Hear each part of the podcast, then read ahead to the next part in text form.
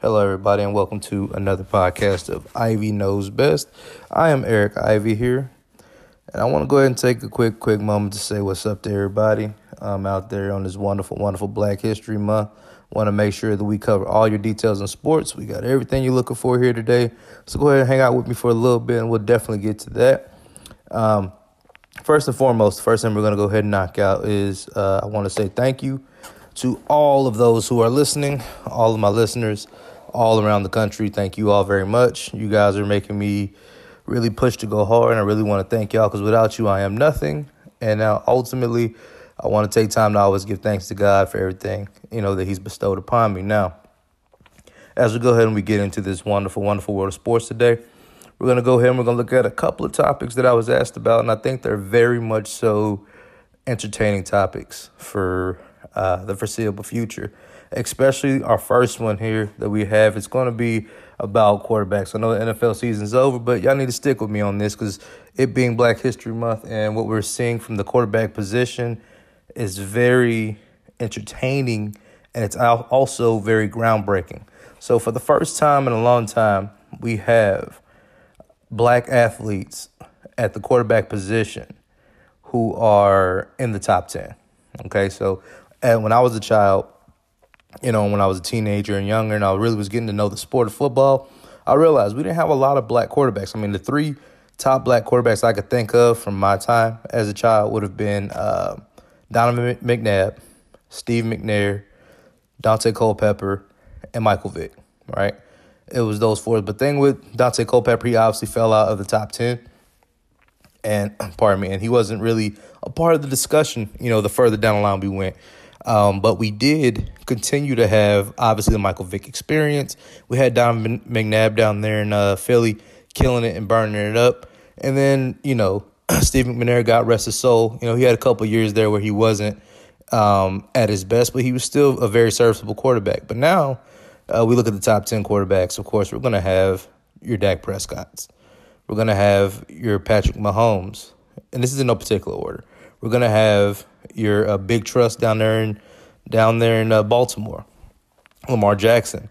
Uh, you know, we have a great category of quarterbacks who are changing the way we look at the landscape. Uh, if, I mean, for better or worse, Jameis Winston.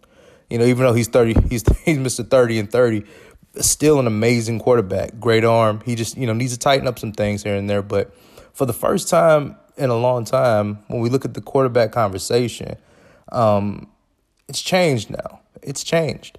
Uh, your top ten quarterbacks, you know, are, are you know you you have to now put your black quarterbacks near the top, if not directly at the top nowadays. You know, there was a point in time where we could have, you know, had this argument where we would have said, "Oh, you know, black quarterbacks and you know, you know, they can only run or they're really good with their legs." But we're looking at guys like Patrick Mahomes, you know, NFL MVP, uh, Super Bowl MVP, Super Bowl champion, you know, all these wonderful accolades that he has. And he's really changed the game. We're not looking at the game of football the same way anymore because a player like Patrick Mahomes has come along and changed that. And and especially with him being a black player, um, it's it's so different. It's so much different than than we would really realize. Okay, so when we look at Patrick Mahomes, um, we're looking at somebody who not only is God given and God talented, but he's out of this world, just out of this, uh, off, off the planet, off the spectrum. Okay, when when we start talking about how we're looking at quarterbacks, so um, there's that. Then we look at also another tier of quarterbacks. Obviously, we just had Lamar Jackson. You know, the highlight reel that is Big Trust down there in Baltimore.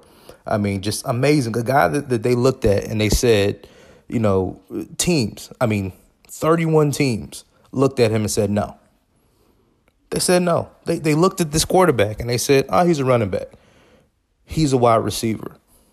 Not not a quarterback. He won't be able to read coverages. This sounds a little bit you know, a little bit like what we what we would think more so what I like to call the plantation mind state um, of the NFL.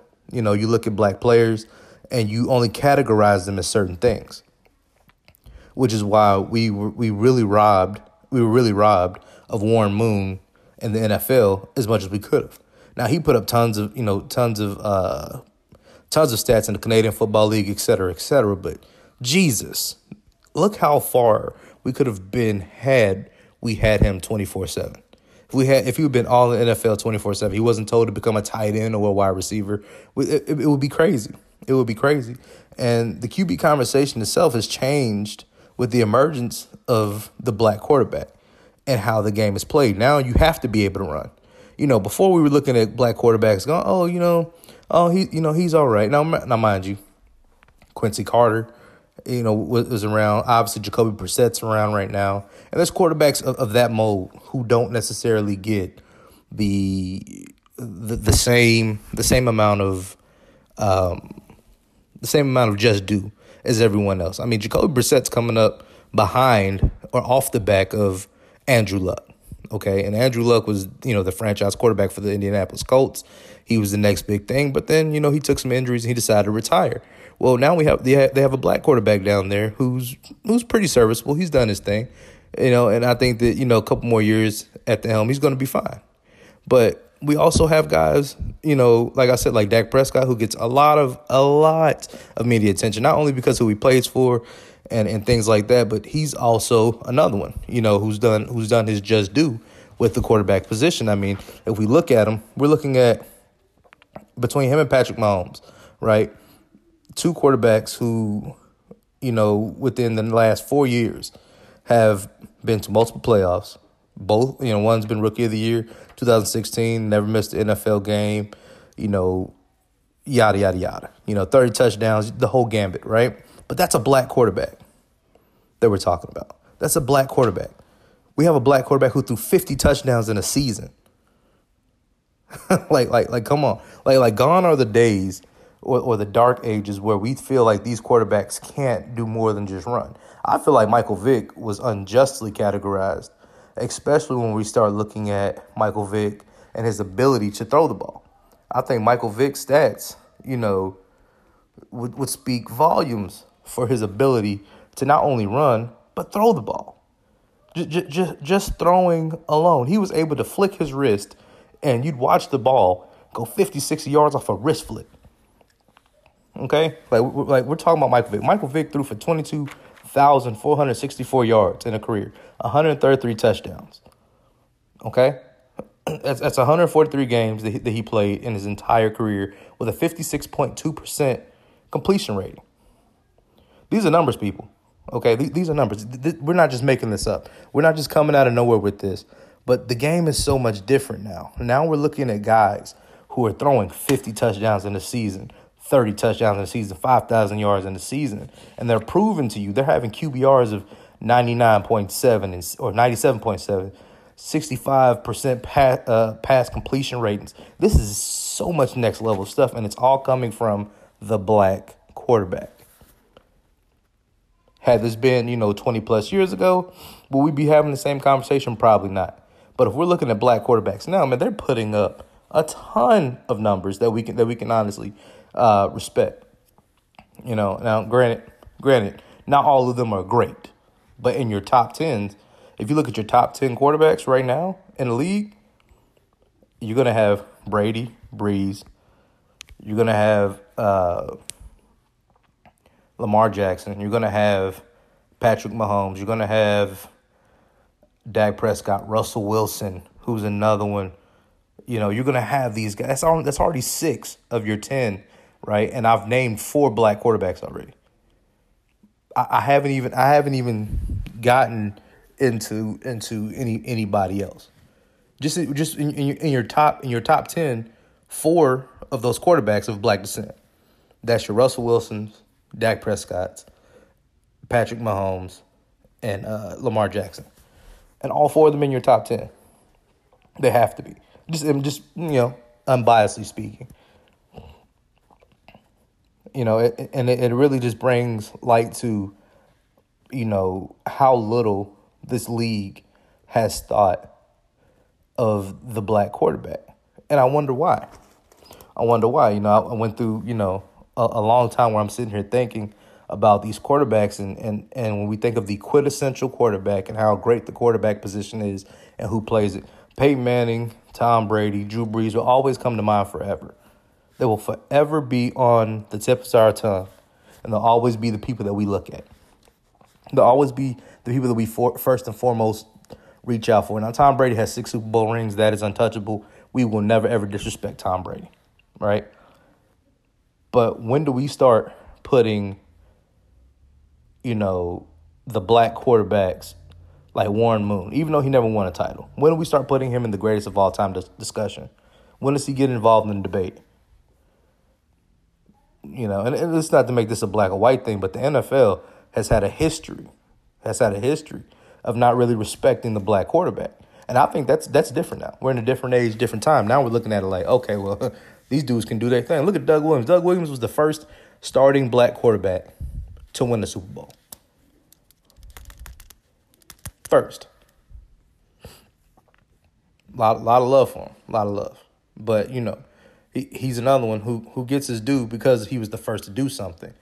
But I mean, Jesus Christ! After that, we were we we waited a while for the next guy to come along. I mean, I mean, excuse me. You know, we we're looking at Warren Moon once again when we are talking about Warren Moon here. He was undrafted in 1978.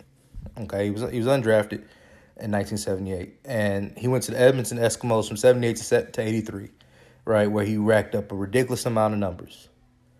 Then we looked at him go to the Houston Oilers from 84 to 93 where he just was a nine time Pro Bowl in his career between Houston, Minnesota, Seattle, and Kansas City, which was which were the four uh, NFL play, franchise he played for. Nine time Pro Bowler, 1988 through 1995 and 1997. He was the first team All Pro in 1990. Okay, he was the MVP of the league in 1990. He was Offensive Player of the Year in 1990, AFC Player of the Year in 1990. NFL Man of the Year in 1989. These are all just things that he racked up um, as a quarterback playing that position after being told the same thing that was told to Lamar Jackson. Okay, now now if you wanted to add his his his CFL uh, his CFL record, right? His CFL record, his five Grey Cups, you know, two Grey Cup MVPs. He was you know their most outstanding player in '83, and you know and things like that. If we want to add that, that's a very decorated career.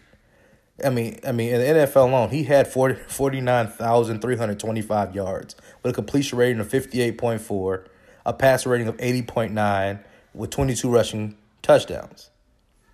That's 291 passing touchdowns to your 22 rushing touchdowns. And this was a guy that they were saying couldn't play the position. Pro Football Hall of Famer, by the way, both in the Pro Football Hall of Fame and the Canadian Football Hall of Fame. Let's put some respect on players like that. Let's put some respect on the Russell Wilsons of the world. Okay?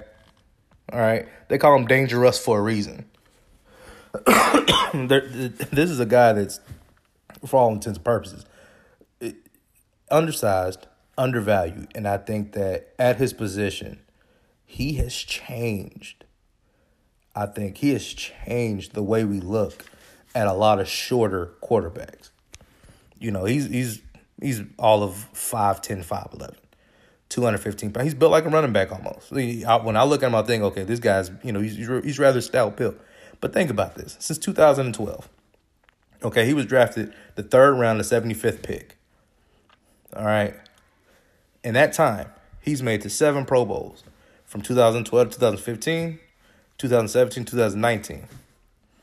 He was a he's a Super Bowl champion, obviously. We know this. An NFL passing leader in 2015. NFL Rookie of the Year 2012.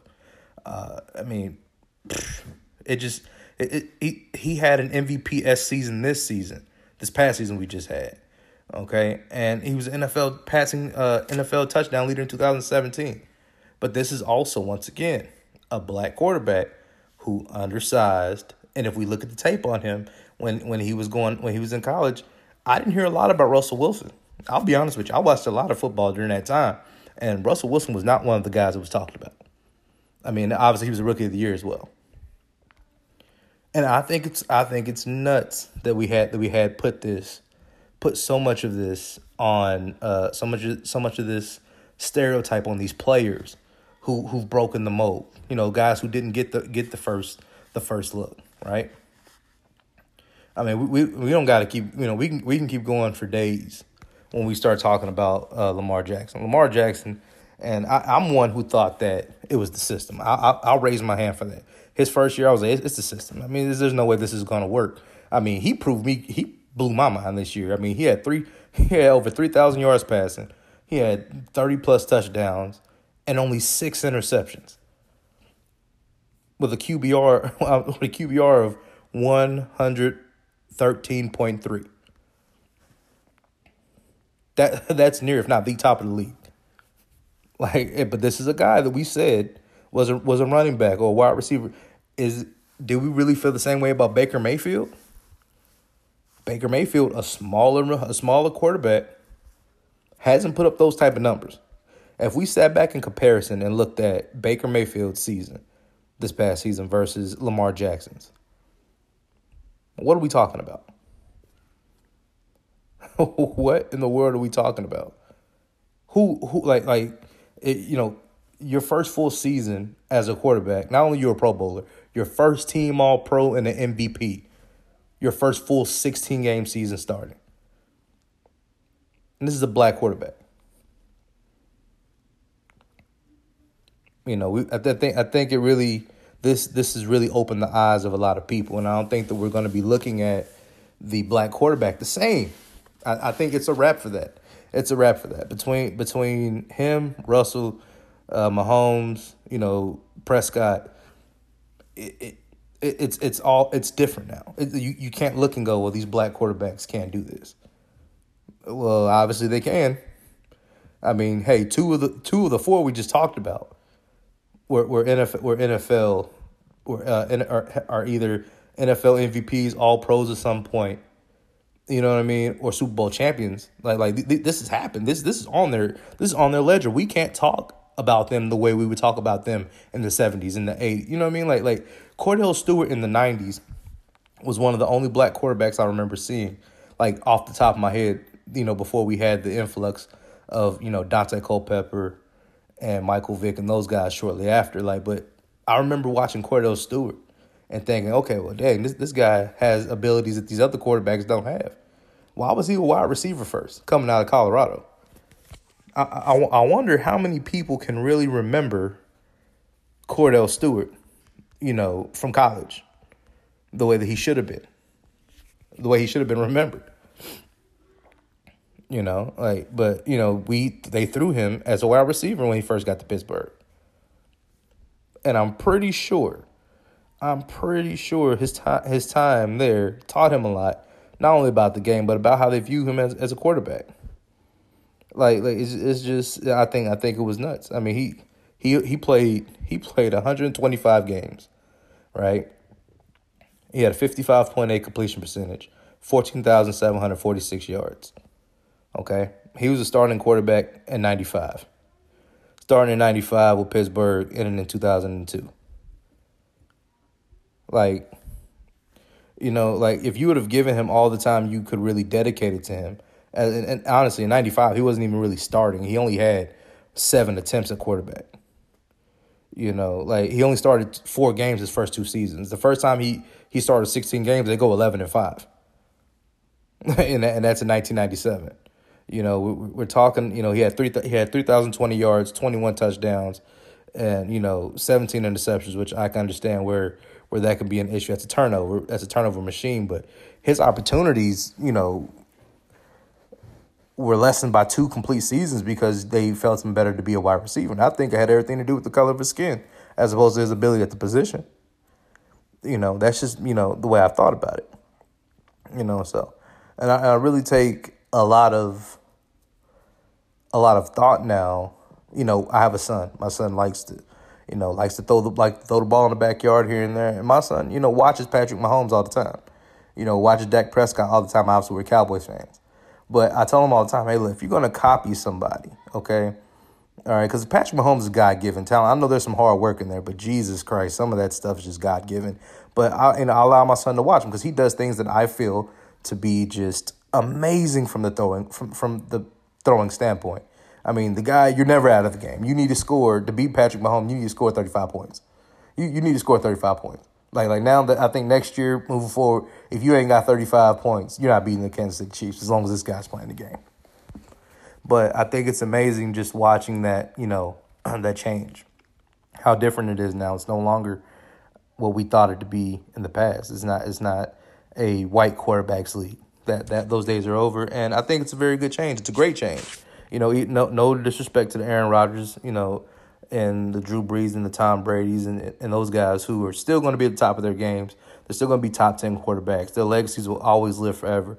But, you know, in the standpoint of football, we now change the the course of history has been changed, you know, and, and it's a very celebrated fact and I love it. I love I love hearing it and I love seeing that, you know, in the spirit of Black History Month, we're seeing our black quarterbacks getting their respect that they need. All right, and while we're on the subject of, you know, quarterbacks and and things of the sort, let's look at this debate, okay? I like to call it the 40 million quarterback, 40 million dollar quarterback debate, okay? I know, I know, I know, I know. But we're going to compare something because this is a conversation I was having with a friend of mine. And my friend was telling me, you know, we were, we were talking about quarterbacks that are worth the full, you know, weight and value of what we would consider an exorbitant $40 million uh, a year contract.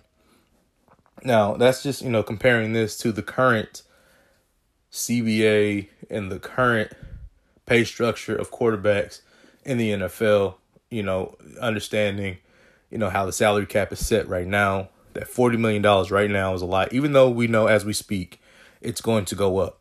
Let's go ahead and dive into uh, a quarterback that I know for a fact I'm going to speak on, you know, and we're all going to always want to speak on when we talk about $40 million. Uh, there's only two that I think are deserving, and there's one that's in this conversation um, that I understand you got to get your money, but you can't expect to get your money, you know, if you haven't accomplished some of the same things these these two quarterbacks have accomplished. Okay, outside of the you know the Tom Brady's of this world, the Aaron Rodgers of this world, the Drew Brees of this world, these guys are worth their forty million dollar contracts.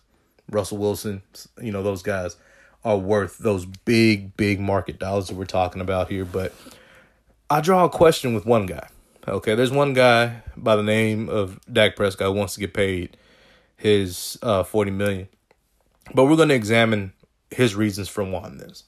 Okay, we're going to look at the fact that Dak Prescott is asking, you know, for an exorbitant amount of money, even though they've walked back some of those comments, you know, regarding okay, he never said he wanted 40 million exactly or things like that. But, you know, let's just let's look at it. let's take a look.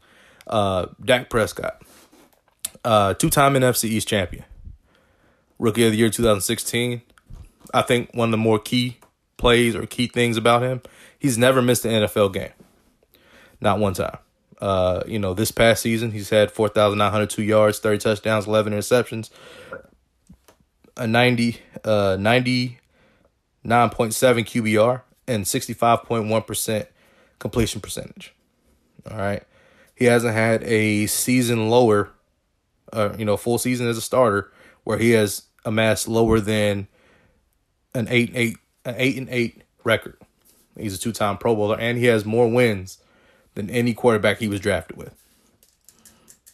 Pretty impressive. Pretty impressive. And he, that guy needs to get paid.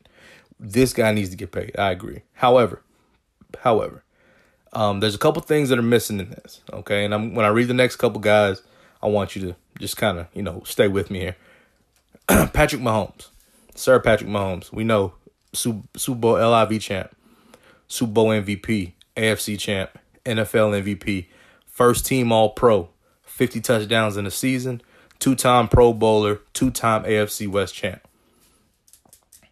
There's something that's missing it's quite a bit between the two, but there's one thing that's directly missing from Dak Prescott that's not missing from Patrick Mahomes. And we're not obviously rings are are are, are a set aside. We're gonna set that aside. Three letters. MVP. Most valuable player. Mike Victor Papa. All right. And not just of, of the Super Bowl, of the NFL. And an all pro designation. Okay.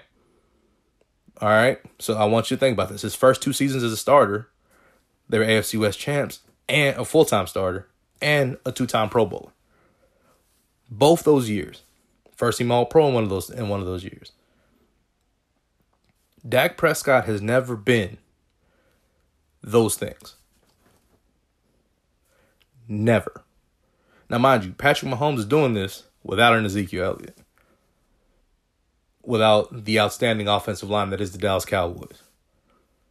Obviously, he had a better he has a better coach. I understand that, but even looking at it from that perspective, Patrick Mahomes clearly, without a question, deserves to get paid 40 million plus. I say 45, 46. I cripple a whole organization around a Patrick Mahomes. And I try to talk everybody else into taking whatever I can give him. Because that that guy is is that special. Now, I'm not saying Dak Prescott isn't special. Don't get it wrong. But Dak Prescott plays amongst Ezekiel Elliott. We saw Dak Prescott without Amari Cooper. He wasn't looking good. We saw now we've never seen him without that full offensive without that offensive line in some in some variation. Even though you've had, you know, moments where people are out or in, he still has had some all pro offensive linemen. He's had he's had that, you know, and it's across the board. You know, now granted, he has been one of the healthier quarterbacks we've ever seen. In his first four years, he hasn't missed a single snap. It just hasn't happened. He hasn't missed a game. He started, you know, and he's he's been rolling since. And I love the fact that he's that kind of guy. But we take all those things into consideration when we're talking about this great forty million dollar debate. Okay, you know, let's let's just look at this. Okay, now let's go into the next person I think is forty million dollars worth. Where and and I want you guys to understand. Yes, he's the MVP. Yes, it's his first, you know, his first go round as a full time starter. But Lamar Jackson, Lamar Jackson adds so much to that team.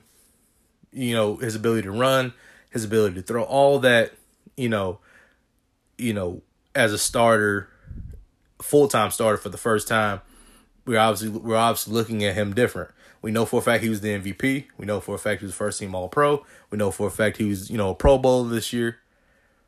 But we also need to understand that Lamar Jackson, no and no offense to Dak Prescott here, Lamar Jackson is a better option at that position.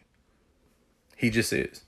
he just so far he's proven, you know, one year as a starter, right, that he's a better option than Dak Prescott. So much so he threw more touchdowns than Dak, Prescott this year, which is 36. His completion percentage was higher at 66.1 as opposed to 65.1. Okay, and and the only thing that Dak Prescott had more than he, more than he had was yards. You know, he had 3,127. Dak Prescott had 4, 4,902. But here's the thing. Here's the difference. Lamar Jackson made the playoffs. And he has that one thing that Dak Prescott has never had.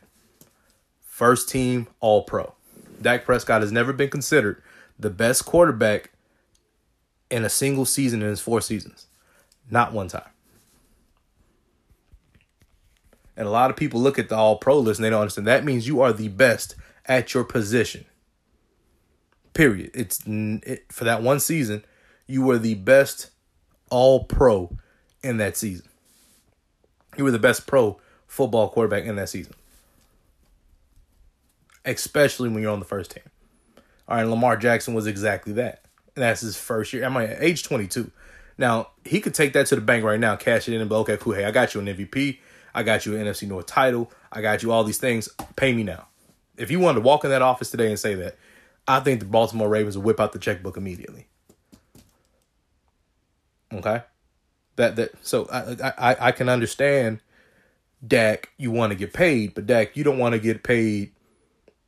In my opinion, not, I'm not saying you don't want to get paid. You don't deserve to get paid to the level of forty million dollars a year. Yeah, all those great things you've done, but let's let's let's let's be honest here we're not going to look at you the same way we look at Mahomes or we look at Jackson. These are guys who are up to get paid eventually. They're going to change the market. The market's going to change because of these two guys. All right, folks, let's not let's not be foolish.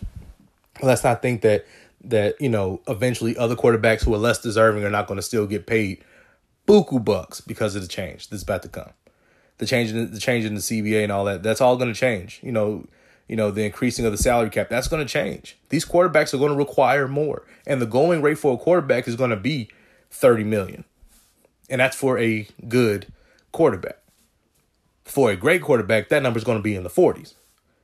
Now, if you ask me, do I believe Dak Prescott's a great quarterback? No, I don't get it wrong. He's, he has good. He's done. He's had good numbers.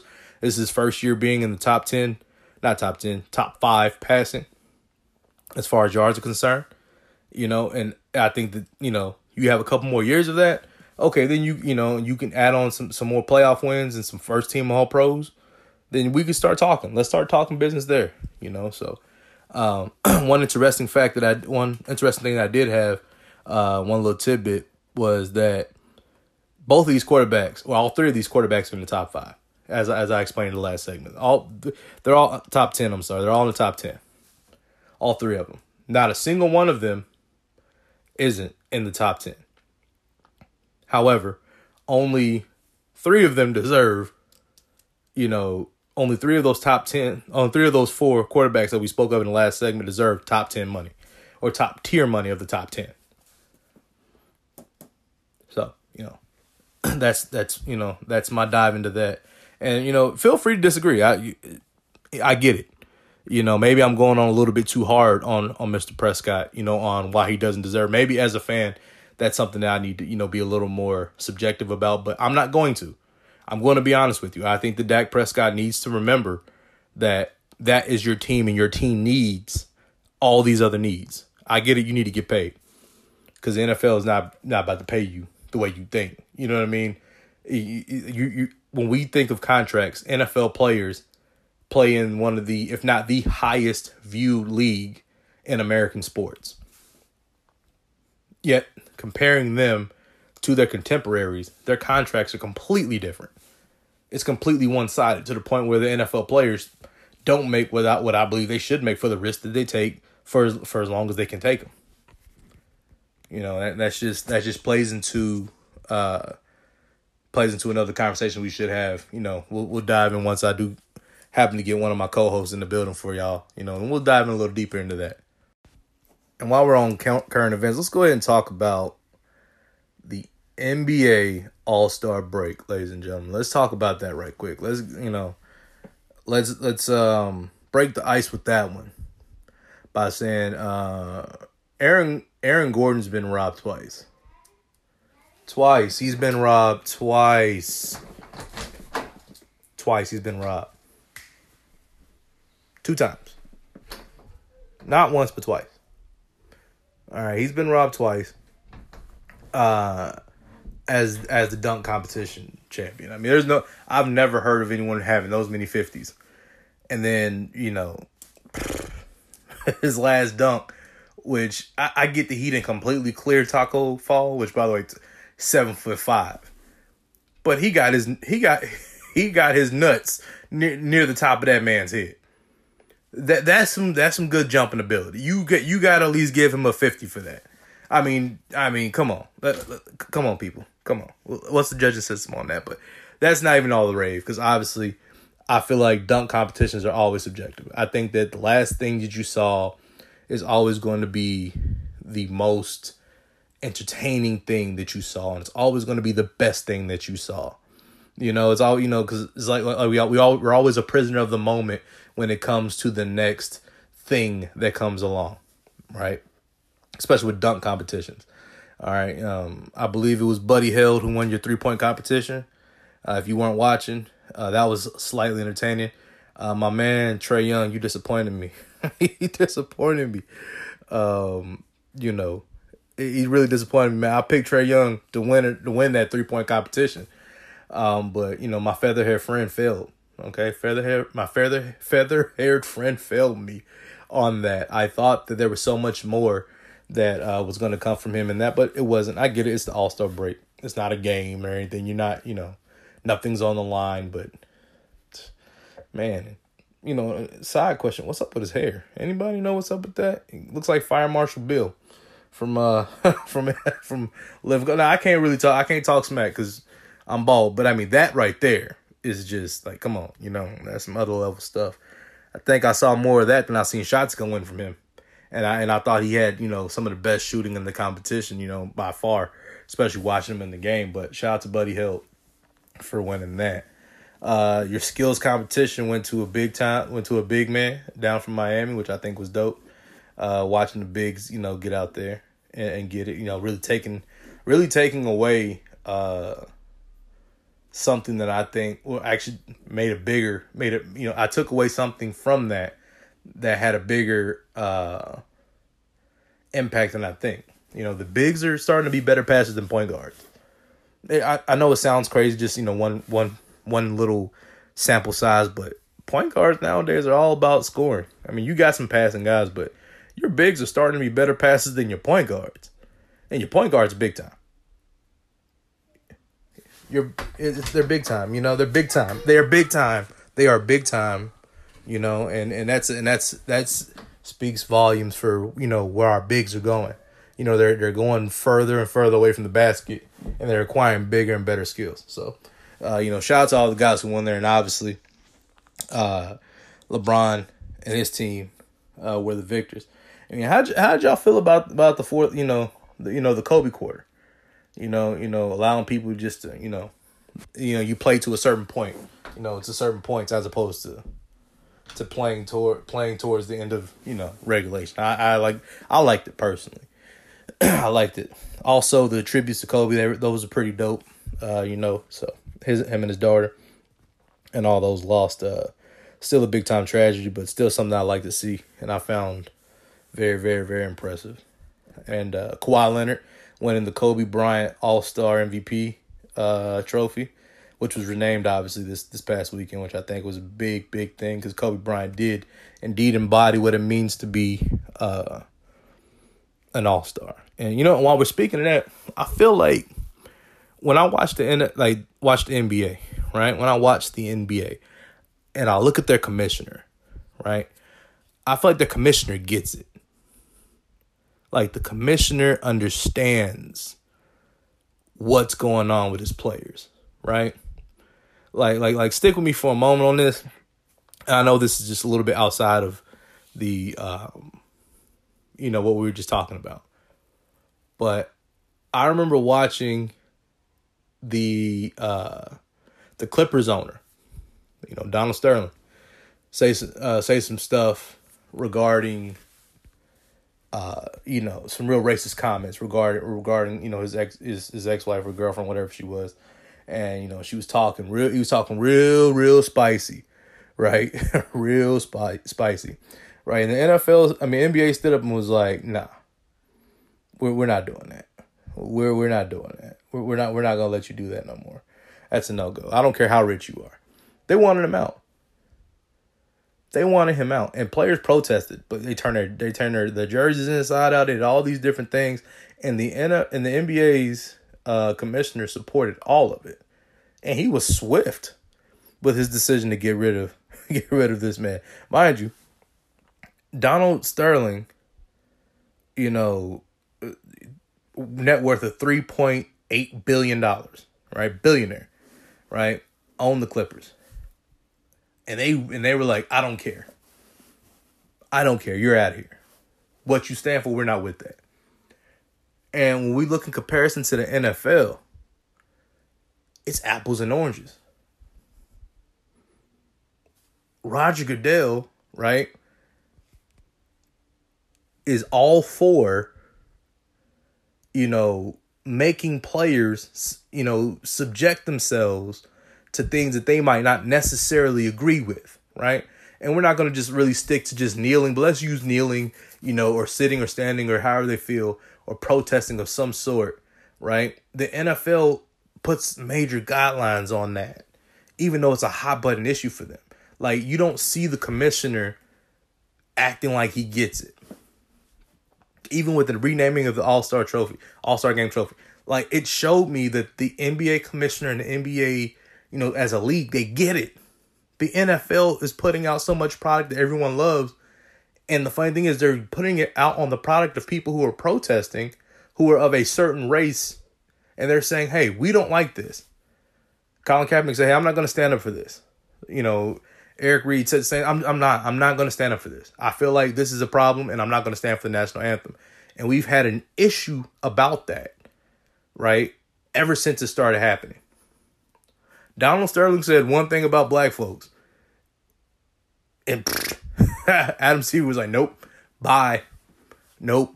That that that's a commissioner that understands immediately. As soon as you say or do something that's crazy, player, owner, whoever, you're going to get this to the maximum. The maximum. I watched the NFL legitimately suspend, you know, Josh Gordon. Now, Josh Gordon, God bless him. Josh Gordon like to get high. Okay, people. he likes the weed. He loves the weed. I mean, it is what it is. But he got suspended for a year for getting. He got suspended for the rest, of, you know, the whole season for getting high. You know, Zeke Elliott gets lied on. He gets six game ban.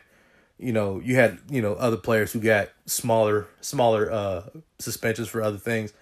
But when you look at these type of things, you're like, dang, bro, like the NFL has gotten to that point. Outside of domestic violence and weed, everything else is permissible.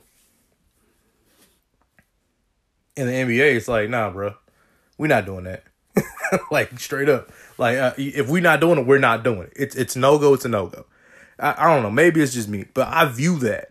I I see that big time. I see that a lot when I'm watching the NBA.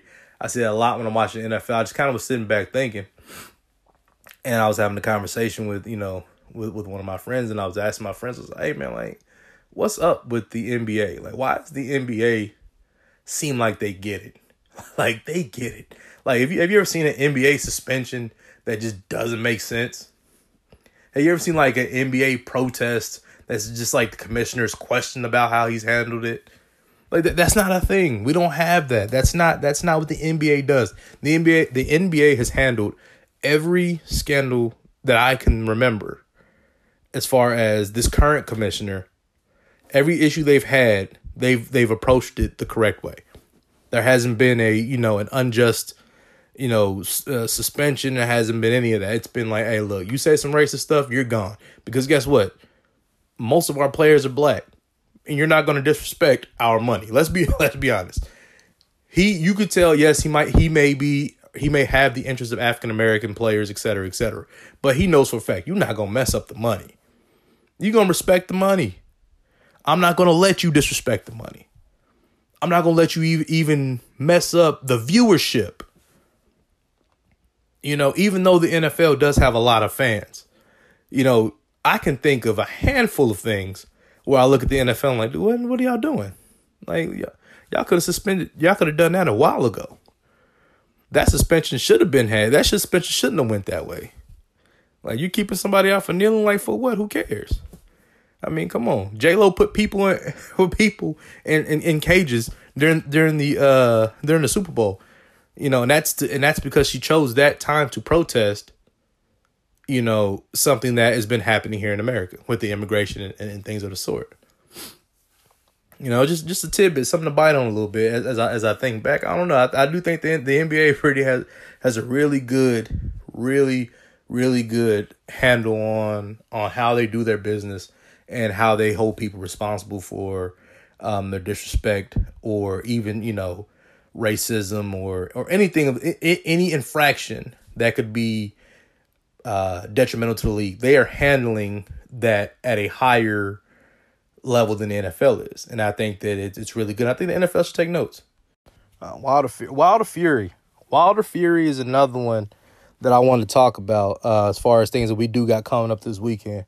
Uh, especially we're talking about Black History Month. First thing to come to my mind is to this day, to this day, Hey, you can feel that. That boy was talking that. Um, I want to take a look and take a take a dive back into this fight, man. Um, I remember watching the first fight and being kind of, uh, kind of on the fence, man, like on the fence. But uh, I wanted to break it down, so I went back and I took a couple looks at it, checked out the CompuBox numbers and things like that, and and uh, I don't know who I don't know I don't know. We're, we're gonna see here. Let's go ahead and break this down, right? So uh, in our in the last fight, uh, Wilder and Fury, uh, I had I had I thought Wilder had beat him. Uh, I thought that knockout count was legit. You know, past ten. I think he was out of there. But you know, I, th- I thought Wilder picked up the victory. But at the same time, since it went to the cards, I thought they were going to go ahead and slide it to Fury. and I'm gonna tell you why here in a minute. Uh, when we look at the CompuBox stats, um, you know they had Wilder landing 71 of 430 punches. That's 70. That's, like 17 percent. You know, it's a 17 percent of his punches. Uh, Fury landed 84 of his 327. That's 26 percent. Uh, nine of the 12 rounds, Fury did outland Wilder. That that that was a thing, and and but but Wilder had two knockdowns and both those knockdowns were superior. One of them was one of them was you know short lived, ninth round, and then twelfth round, which which is the one with you know that we thought thought he killed him. I was uh, he's he's not getting up from that, but you know he did, and I think that uh, he fought on and he, he fought on well. Did uh, did Fury, and um, I think there's a couple wild cards for this fight. I think uh, one of the wild cards for this fight obviously is uh, Fury's unorthodox movement and his boxing. If if he's smart, he, he he'd uh, he'd box his, he'd try to box his way through this one. But there's one there's one thing, one wild card that Wilder always will have, and it doesn't matter who he fights, and it's it's his power, man. That, that he has the touch of freaking death. Okay, like he can barely touch you, and it's it's a wrap. I've seen I've seen him, you know, I, I've seen him punch Artur Szpilka and he just touched Artur Szpilka on the chin barely, and boom, and he was gone. Like it was it was a wrap. And I and I think that watching the more we watch and the more we see of uh, you know Deontay Wilder, the more we're we're, we're gonna have to come to grips with something. He needs to be a bigger star than he is. He's an American fighter on American soil who's knocked out all of his opponents except one. Every man who stepped in the ring with him has gone to sleep. And honestly, we haven't given him enough love. And I think that you know we we, we got to start doing that. We really got to start doing that. You know we see, we've seen Anthony Joshua get beat. We've seen you know we've seen all these other big time favorites lose, but Wilder is fighting everybody. He's fighting them all. He's he's legit lining up, taking everybody. And I was one of his biggest distractors. I was one of ones detractors. I mean, I was one of the people who said, "Hey, you know what? I don't think he could beat Joshua." I said that. I said that. And then I watched him take out Ortiz, the boogeyman. Not once, but twice. And in both fights, he was down on the cards, but guess what? Guess what? Guess what changed it? That big, big right hand. Just changed everything. It didn't matter. It he he knocked the electrolytes off the scalp of Ortiz. Uh, you know, like he just he just did him bad. It it just, it just doesn't matter what you bring to the table when you fight this man he's going to hit you with things that you have never ever felt and you probably never will feel again. And now now as far as me picking my winner uh for this fight it's going to be hard. It's going to be a hard one. Now i think i think if if the fight goes like it went last time i think wilder's going to win. Because i don't think wilder you're going to be able to do the same thing to him that you did to him the first time. I think wilder's going to catch him hit him flush hit him clean get him out of there. Uh now do i think that Fury can win if he fights the way he fought last time. Yes, only with a couple adjustments. Because if you know anything about boxing, you know there, there's there's this lull. There's you know there's that quick. There's that little you know two to five seconds, you know where things can go bad. And, you know Floyd Mayweather Jr. Perfect example. He fought Shane Mosley. Boom, got caught. Got caught. That quick, quick little two, you know, two, three, two, three second setup. Bang. You know the guy's in trouble, and that can happen. That happens a lot. So um, I think that if Wilder, if Wilder gets Fury the way he got him last time, was obviously last time he had a couple of those sec, those lulls. If if if Wilder catches him, it's a wrap. But if Fury can minimize those those windows, I mean, really minimize them, box on the outside, move his head, stay unorthodox, and don't really, you know, don't get cute. Don't go for the knockout. You're not gonna knock him out. You, you, we we saw your punch. You saw you punch him last time a bunch. You're not gonna knock him out. Now anybody can get knocked out in the heavyweight division. That's the way the division is, is built. Those big guys, they hit hard. Everybody in the heavyweight division has power, but it, it, you just you don't want to subject yourself to someone like you know like Wilder. You don't want to subject yourself to that type of punching power. You just don't. So you you know he needs to keep it moving and move you know move that head, stay out stay offline, stay unorthodox, and and he can really pick up pick up a, you know a victory, uh, a unanimous decision because he was out boxing Wilder until obviously he got touched a few times. So he wants to really stay away from that power as much as possible. But that's something I'm going to really be tuning into on the 22nd. Um, I'm going to take a lot of joy in watching that fight. and I think everyone who has the opportunity and the means to uh, order the pay per view, I think they should. You know, support our black boxers, man, especially our black American boxers, because he's from Alabama, so you know he's been through some things. So you know you got you got to respect that. You got to respect the guy who fights. You know, and not only did he fight for Team USA, but he understands what's going on. He knows what's up. You know, he he he sees the things that are going on out here. So, um, I'm definitely definitely going to root for uh, Deontay Wilder. I'm gonna pick Wilder to win this one. I'm pick Wilder to win this one. I think he's going to catch him. So, uh, that's going to be my pick on that one. All right, you know, and the next thing that I uh, that I think the next segment I think is is amazing for us to go ahead and touch on. Um, are some of these questions, man. I got I got people and listeners, and I thank all y'all for all the questions that I that I get from you guys, whether it's from text message, DM, uh, email, anything like that. Thank you all for your uh, for all your amazing emails and questions that you guys send in. And there's a couple of them that I do want to address, and I think it was uh, three really, really big ones, and they're all based off of our theme of Black History Month here at Ivy Knows Best. And I think that these are these are ones that took me days. These are these are thinkers. These are for thinkers. Okay. Um, one question I had that I wanted to go ahead and address was, who is the best black quarterback in the history of the NFL? Okay. it's hard. Okay, it's hard. It's hard for me to point out who indeed is the best black quarterback in the NFL. I'm not gonna lie to y'all. I'm not gonna lie to y'all. It, it's it's hard. It's it's very subjective. It's about what you love. Um, but I, and I don't want to be a prisoner of the moment. But I'm gonna say it's between Warren Moon for me. It's between Warren Moon and Patrick Mahomes right now. That's like you know that's still really subjective. So I'm just gonna, let's let's just go with history, uh, overall history. I think Michael Vick was an experience, and I loved him.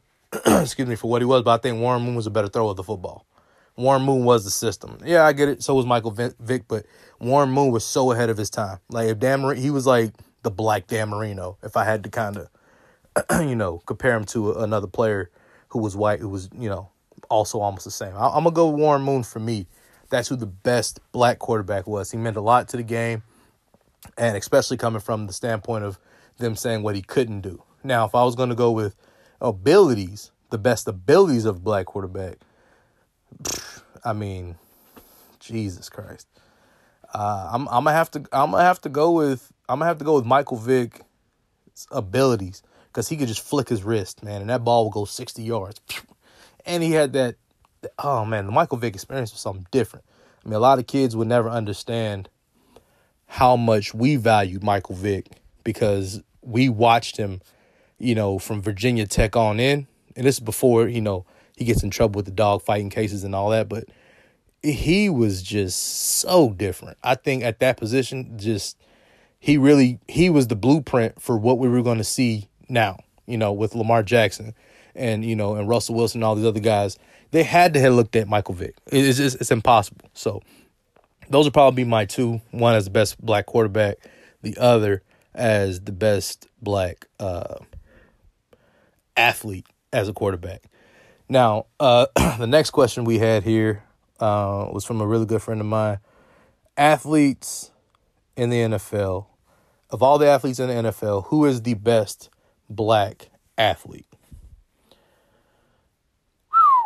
Man, uh, that's a big one. That is that is a big. That one is. I am so torn with that one. I'm so torn with that one. But I'm going to say this. What I'm about to say to you, by all means, does not discount anybody else's opinion and or thought pattern. But I have a three way tie. Yeah, I know. Want, want, want, three way tie. I have one. Okay. All right. And, and, and oh, well, sue me welcome to my platform. All right, where opinions aren't always the same, but it is what it is. I'm going. I'm going to say Barry Sanders was one of the best athletes I've ever seen in my entire life. His ability to not have a line but cut in and out, like he didn't need like the hole didn't need to be there. Barry made one on the on the other side. It, it just didn't even matter. It just didn't matter. Uh, another one that I'm gonna say is just God gifted was Randy Moss. Randy Moss, uh, jumping ability, speed. I mean, next level. I mean, we we we really haven't seen that, you know, in in that way. You know, and he was doing it to everybody during his time, man. You, you know, you got mossed. That's a thing now. Okay, you got mossed is a thing. Getting mossed is something. Like you know, it's it's a it's it's a it, you know, it, it it means something. You know, it means that something happened to you that you couldn't recover from, and that's all because one person with so much great ability, speed, jumping, catch radius, just out of this world. Uh, Randy Moss would be my second one. My third one, and I know y'all not y'all. You know, I was kind of tied with this one. And the reason why I was tied with this one, I wanted to go between Odell Beckham and Saquon Barkley. But I changed my mind with Saquon Barkley because I went with Barry Sanders. Even though Saquon Barkley is strong, fast, I mean, that guy is everything. I can't let go of what Odell Beckham is. And like minus his attitude and all these other, you know, all these little crybaby features. Athletically speaking, he's 5'10. 5'10. When we're talking about in the world of Julio Joneses, uh, you know, Terrell Owens, uh, you know, Megatron, all these guys who at the position are six feet two, six feet three, six feet five, you know, but and they're fast. I mean, don't get it wrong. Julio at that height running that type of 40, that's un, that's un, that's ungodly. That that that's you know, that's some other you can't even I don't even know what to even call that. You know, but I'm gonna go with Odell Beckham. Odell Beckham's abilities, uh, you know how fast he, he is off the catch. That I, I'm I'm gonna go with him, uh, and the fact that he's five ten doing that. He's not six foot three, six foot four. Like he, you know, even though the NFL might might have him maybe five eleven, I don't see him as five eleven. I mean, I I don't think that Odell Beckham is is anywhere near what we believe. I think they fudge the numbers a little bit. Okay, Odell, Odell Beckham's speed, how strong he is, how good he is in and out the blocks, like he is just amazing. Uh, and I think that his his athletic ability is crazy, crazy, crazy. And I think that, um, that that I mean that comes from having two parents who are you know, who are ridiculous athletes, you know, and that you create a super athlete. So anybody out there who's ran track or you know play basketball and y'all love, go ahead and recreate, you know, the next super gene of a of a child, so we can you know talk about him here on here on our uh, here on our show here. Also, uh, I think the most important question that I received, uh, and it's one that it's one that really touched near and dear to my heart as as a fan of bo- of boxing and someone who's followed the sport, participated, did things like that. I love this question. Okay, I can't tell you how much this question means to me. Okay, once I go ahead and get the email up and everything like that. I'll definitely be wonderful, be wonderful to read this to y'all. Uh, and the question was, what African American boxer has done more for the boxing culture, old or new? Okay, so I know for a fact that in the in, in the spirit of Black History Month, we have to go with our love for Muhammad Ali for what he stood for. I understand that. But that's not going to be my answer. Okay. Now, when we start talking boxing culture, just solely inside the ring as an African American, nobody represented themselves better than Muhammad Ali. Okay. Yes, he talked a lot. Yes, he's the godfather of trash talk and backing it up. But Muhammad Ali is not going to be my answer for this one. Okay. I love him. He stood, he he is, in my opinion, as a man, heads, you know, heads and shoulders above a lot of other people. Okay. But as far as changing the culture inside the ring, changing the game, Floyd Mayweather Jr. is the answer. Is the answer answer? You know, because people are now getting paid. Boxers are getting paid a lot more. I know you wouldn't have that without, you know, the Muhammad Ali's, you know, the the the Joe Frazier's, you know those those guys. You know the the Henry Armstrongs. A lot of people don't know who that is. Uh, you know, but but guys like that, Ray Robinson, Joe Louis, you know these guys paved the way for people to really get paid. Okay, and you know the reason why I didn't go. Speaking of Joe Louis, the reason why I didn't go with Joe Louis, um, as much as I love Joe Louis, Joe Louis, by far as the heavyweight champion, was uh, fighting in a time where you weren't even able, as an African American, to go drink from the same fountains, go sit at the same tables, go talk to you know, talk to you know white women if you were black women, you know, just you know, for lack of better words, and he really exemplified what it meant to fight you know, during a time when when they were getting people like Max Schmeling to come beat him. You know, Hitler was so, you know, the worst man in the world. Hitler wanted, you know, was happy to have Max Schmeling, who represented Nazi Germany, who actually beat Joe Louis the first time. All right, and here's the thing. Here's the crazy part. Joe Louis was uh for the rematch. He was training, and someone said, "Hey, Joe, you know how you, you know how are you feeling?" He's all, "I'm scared." You're like scared. Like, what do you mean you're scared? Why, why are you taking a fight if you're scared? I'm not scared of him. I'm scared for him. And you know what's crazy? Joe Louis destroyed Max Schmeling after that. Okay, like he he is to me. Joe Louis changed just with that one bout, changed a lot of how we viewed or how how we were to be viewed when hate was on you. Right, Muhammad Ali really took a lot of that hate on for the things he did in court the things he did, you know, as far as Vietnam and I'm not going and no Viet Cong ever called me the N word or, you know, all that. All of that means something. It means a lot, actually. And he changed the way we viewed African American fighters.